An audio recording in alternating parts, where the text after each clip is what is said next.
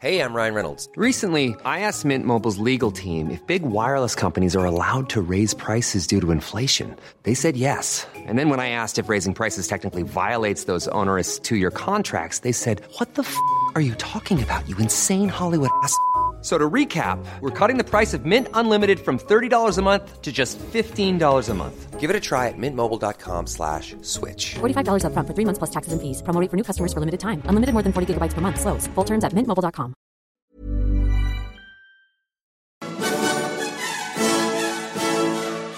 Good evening, and welcome to the History of Alchemy podcast. I'm Travis Dow. And I'm Pete Coleman from the Bohemican Podcast. Tonight we're going to be taking a look at a very interesting man at a very interesting time by the name of Mikhail Sedzovoy in Polish, and also in his Latin term, better known as Michael Sendivogius. Michael Sendivogius was born in 1566 and died in 1636. He was known as an alchemist, a philosopher, and a medical doctor. He came from a very noble family that was part of a clan called Ostoya. This interesting clan uh, had a very unique characteristic about, about them. The Ostoya clan had was very focused on choosing their members rather than putting an emphasis on the true bloodlines. Michael Sendivogius uh, studied in Vienna, Altdorf, Le- Leipzig, as well as Cambridge. So he did a lot of traveling uh, for his studies. His acquaintances are kind of a who's who, including John Dee and Edward Kelly. In the 1590s, he was active in Prague at the very famously open minded court of none other than Rudolf II. Our favorite here at uh, History of Alchemy podcast, right? A very open-minded maybe emperor, Bo- yes. Podcast as well. Yeah, we've done an episode on, on Rudolf II, so you guys should definitely check that out. But he he was also in because we mentioned he's Polish, so he was also appeared at the court of the Polish king Sigismund III around 1600, and he was very famous at his time. So he was the Polish king as well as Rudolf II, the, the Holy Roman Emperor, were themselves kind of alchemists or alchemy enthusiasts. So they're very enamored with with Sendivogius at the time. I, I think Mm-hmm. that that was uh, one of his one of his issues that he, if you can actually placate to the kings and the emperors, you're going to have a pretty healthy life. Yeah, yeah. Oh, yeah. Oh, yeah. He kind of played the system. I mean, we'll we'll get into that, but he was definitely well known among royalty and, and nobility and such. One thing I like to, to, to look at with these alchemists was if they really did some science or not, and because he was he was an alchemist in the truest form. So he actually uh, he had very practical matters of turning something into gold. Okay, but he he did actually um, develop ways of purifying and creating various acids, which is also important in, in alchemy, um, and purifying metals and other chemical compounds. He discovered that air is not a single substance and contains life giving substance, which we would call oxygen. And 170 years later, similar discoveries were made by people like, like Scheele and, and Priestley. Uh, he correctly identified this food of life with the gas, which, you know, oxygen, given off by heating nitre, which is saltpeter. This substance, the central nitre is what he called it, had a central position, position in Sedzivoy's kind of scheme of the universe. So it played a central role. In 1604, Sendivogius's most important work, based on like most important work based on the number of editions, which is 56 editions until 1787, has been published as De Lapide Philosophorum Tractatus Duodecim. Okay, was that French or Latin? I'm not sure. It was Latin in a French accent. I think is what you're trying to. De say there. Lapide, f- yeah. Um, the the treatise was printed in yeah. The treatise was printed in. I'm sure it was Latin. But I just Yeah. you know, pardon my pronunciation. The treatise was print, printed in Prague, and its title was changed to Novum Lumen Chemicum in later editions. Uh, the twelfth tract explains that uh, the origin of heat would be motion. So, for instance, motion causes water to rise as steam, which is interesting. Kinetic, kinetic energy. That's right? basically true. Yeah, absolutely. Eventually, the Habsburg Emperor Rudolf II granted him land in Bohemia and Moravia, where he later settled. Uh, he became lured to the court of Duke Friedrich Württemberg uh, of Stuttgart in 1605, who had noticed Sendivogius' claim in De Lapide Philosophorum uh, to possess the secret of the Philosopher's Stone. So here's the concept that he is so well known at this point as Mm-hmm. an alchemist that was successful at making this happen, Yeah. at making gold. Yeah. All right, so- like supposedly he had done it. I mean, he he he had the secret. So- And at this point, could you be even more of a rock star? No, you can't. All right, so th- this guy is known. the guy that can make money. The guy that can make money. So the Duke put Sendivogius in prison. Why not? You're going to keep the guy that made gold in prison under your watchful eye. But here's the problem. Sigismund III from Poland, Rudolf II, the Holy Roman Emperor, mm-hmm. and several other German princes intervened, and Friedrich grew very alarmed. Yeah. All right, so if you can think about this, going, okay, I think I've overstepped my bounds here, mm-hmm. and I know I'm, I'm the big big deal in bit, Stutt- yeah. Stuttgart, but when the Holy Roman Emperor says, you got to let him go, Yeah. what are you going to do? Well, this is what he thought. He arranged for Cyn- to escape and put the blame on his very own court alchemist, Heinrich Muhlenfels. Muhlenfels was then condemned to die. So, can you see the drama here playing out? so, so Sendivogius gets gets let free. The blame goes but not to somebody outright. else. You know, they they arranged an escape, right? So it's like a sneaky way to So, so yeah, he's, can't he's- just let him go. Can't let him go. Yeah, He's got to somehow make it make it happen himself. Yeah. So he put the blame on his. Uh, Friedrich put the blame on his own alchemist and cut, basically covered his own tail with other powers that be in, in, in Europe breathing down his neck. So he got a situation where Sendivogius is now on the run, on the lam, trying to probably make his way back to friendlier territory Yeah. as the alchemist who who has knowledge of the philosopher's stone. Yeah, very uh, kind of interesting story. I mean, there's there's other parts to his life that because he wasn't just an alchemist per se, but but being in these different courts, some say that he was he was perhaps there as a spy in one court or the other, so that that he might have been sent by the emperor to you know say to Sigmus to his homeland to uh, Sigismund III, and at other points in his life he was married to Ferdinand II uh, to two of his sisters at different points. He wasn't a polygamist, but so he also had some kind of diplomatic tasks or errands, let's say, such as he negotiated Poland's access to the Black Sea. You know, he negotiated this with the Habsburgs, right? So, so um, yeah, I mean, he which, had which is, by the way, no small task. At the, at the, at the time, many many countries, including including the time of, of, of the Russian power, Mm-hmm. considered the Black Sea theirs, and that was you know for, for a lot of people, other than the uh, the other parts of seagoing areas, the Black Sea was was supposed to be someplace where you can get a lot of wealth and, and trade going on. So kudos to him. Yeah. good, good diplomatic But he, I mean, he had the ear of the king, had the ear of the emperor, so it's, you know, why not? Why not try to make some diplomatic arrangements here? Eventually, uh, he, he, he lived in, you know, kind of the, the beginning of the Thirty Years' War. And then obviously the priorities shifted from trying to create gold to trying to win battles. And um, at, he was one of the biggest landowners in Bohemia. That's how much Rudolf II loved him. You know, think about Rudolf II, right? This is the alchemist emperor. But by the time he died, he kind of fell in obscurity and uh, was even poor at some at some points. He was the court alchemist to Rudolf's successor, but you know, as soon as the Thirty Year War hit, that was that was it for him. Not to mention he was he was a Catholic, and you know had to kind of watch which side of of the law he's on, or which side of the war he's on. But his great work and le- legacy is called A New Light of Alchemy, and originally published in 1605. And this is it's interesting. I've I've I've read parts of this book in a book called The Alchemist Reader. It's written in an alchemical language, so even if you can read it, it's still basically only understandable by, by other alchemists, and, and I'll kind of go into that a little bit. But it's funny because in the book he's like, so here's the importance of the Philosopher's Stone, and um, here's how you make it in vague terms. And here's, okay, now let me tell you exactly how to do it. And he writes it down, and it is not clear at all. Because when I talk about alchemical language, like if they say mercury, we know what mercury is, but to an alchemist, that's not the case. In fact, there's, a, there's an interesting story that I'll mention in a, in a little bit here, but, but mercury is not just quicksilver. It could mean pure mercury. It could be the way to make philosopher's stone, but it might have nothing to do with what we would call mercury, like the element. Same thing with gold. Gold is not always gold. So, So- so, do we have a, a type of Rosetta Stone here to decipher this this yeah, uh, you type can, of language? You can you can get into these yes and no because um, you'd have to yeah you'd have to understand a lot of the assumptions that alchemists work Okay. with. So a lot of just just their basis of reality is very very different. So like for instance, and this gets very strange very quickly, but but he would talk about gold even pure gold not being pure gold. So they do not understand an element the way we would understand an element.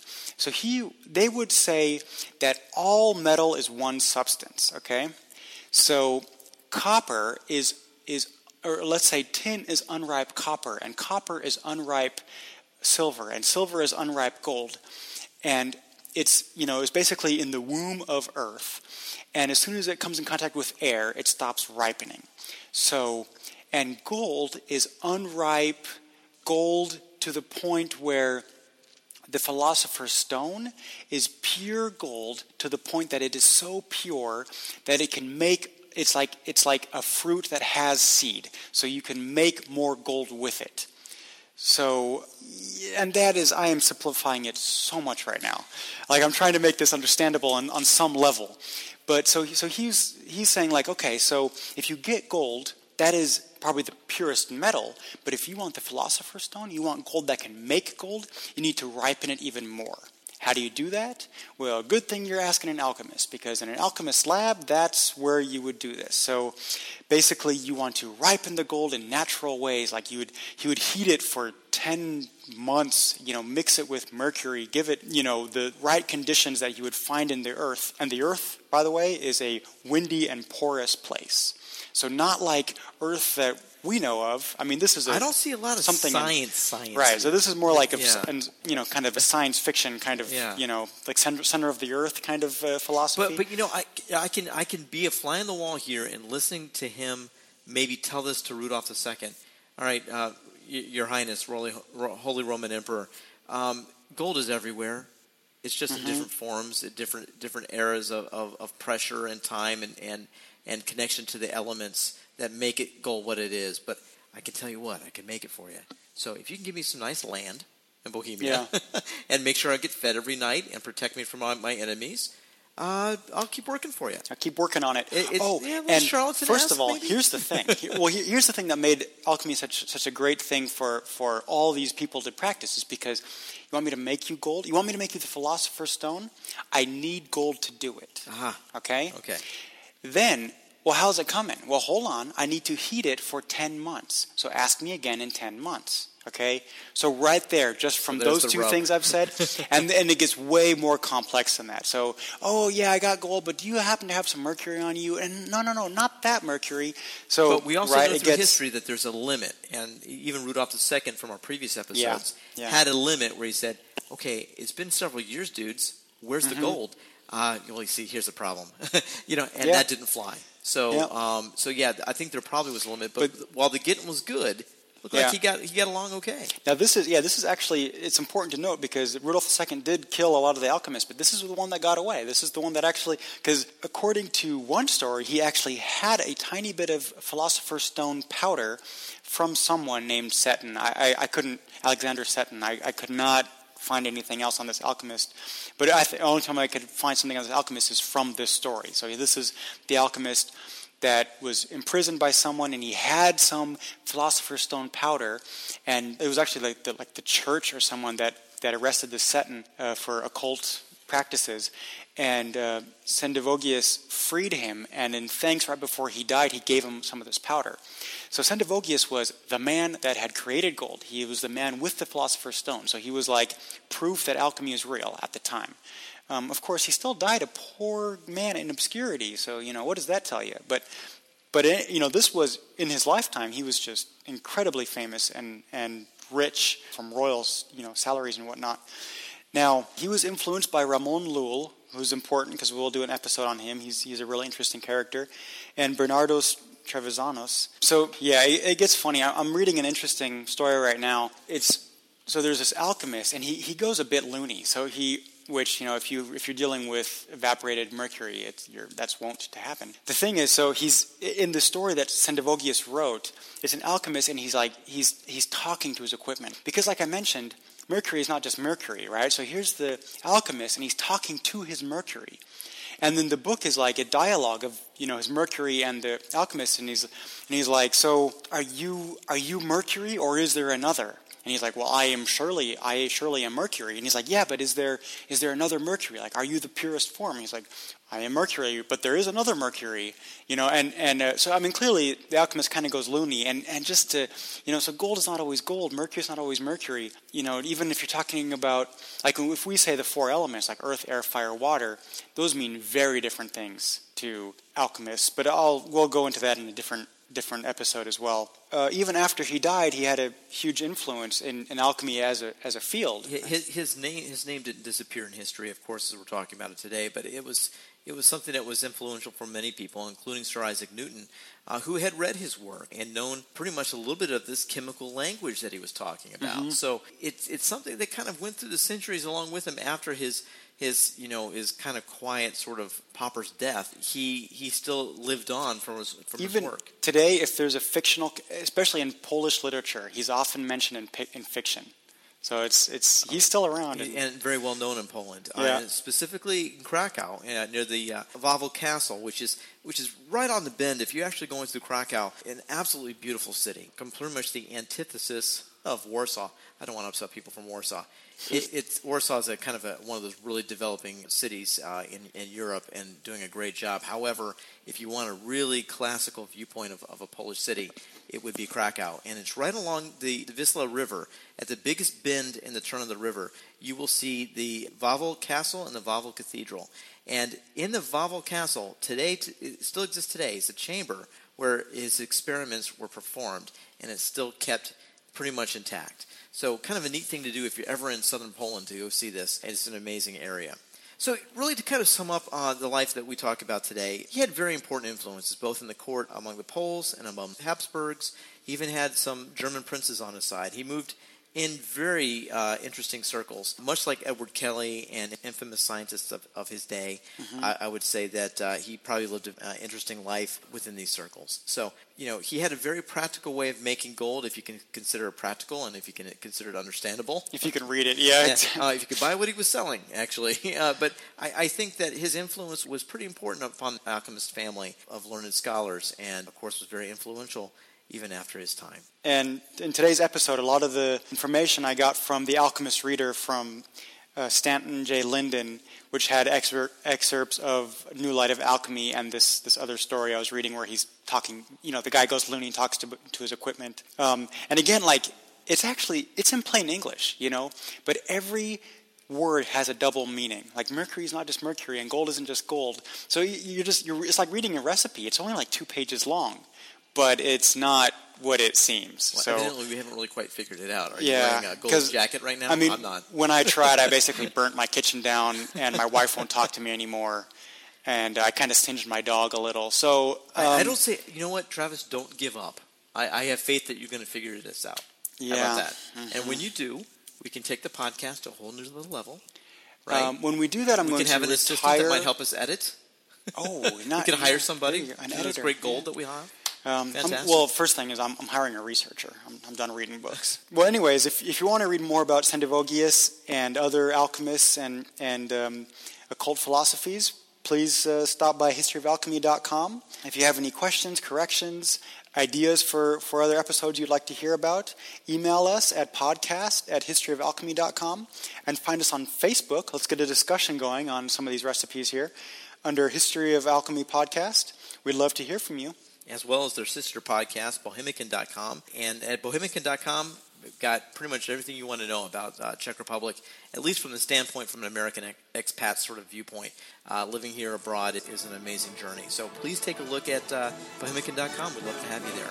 So we'll be back every two weeks. Thanks for listening. Yep, thanks very much.